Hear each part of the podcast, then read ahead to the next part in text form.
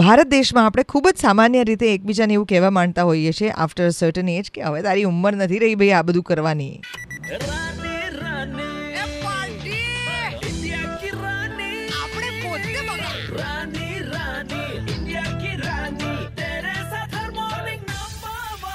કપડાના રંગ હરવા ફરવાના ડેસ્ટિનેશન પોતાનો શોખ, આ બધાને કર્ટેલ કરવા માટે કોન્સ્ટન્ટ દુનિયા આપણી પાછળ હોય છે કે હવે તારી ઉંમર નથી રહી આ બધું કરવાની.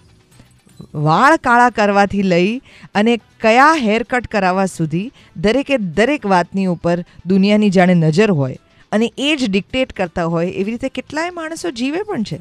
દુનિયાને આ પ્લેઝર આપે પણ છે કે, ના ના, તમે કહો છો એ પ્રમાણે જ મારે મારું જીવન જીવવું જોઈએ.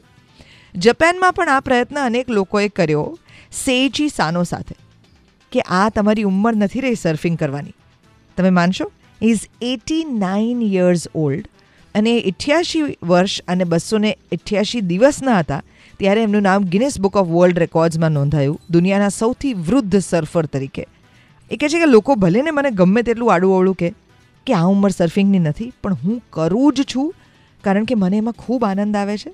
અને આ કારણે હું વધુ સારું અને લાંબુ જીવન જીવી શક્યો છું.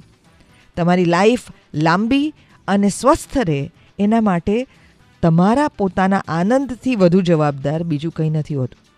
Red F M morning number one, હું છું દેવકી, બજાત રહો.